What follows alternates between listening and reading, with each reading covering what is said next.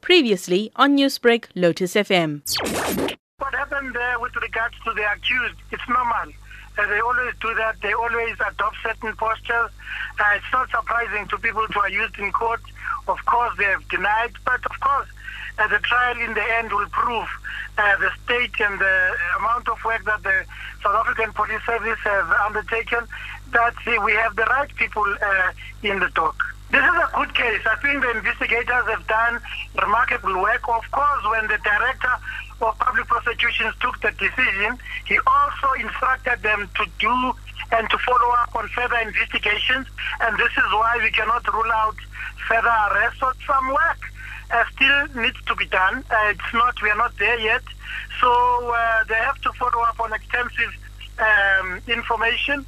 So there's no doubt, though, that uh, they have a good case so far uh, and the kind of evidence, uh, credible evidence that they bring.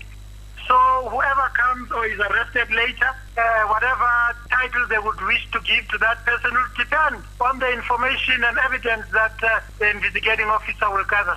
Document uh, which belongs to the prosecution and investigating team that slipped by mistake, that is a confidential document. It's, uh, it's seeking to achieve what the team needs to do amongst themselves so that at the appropriate time, when that work has been done, is added to the indictment.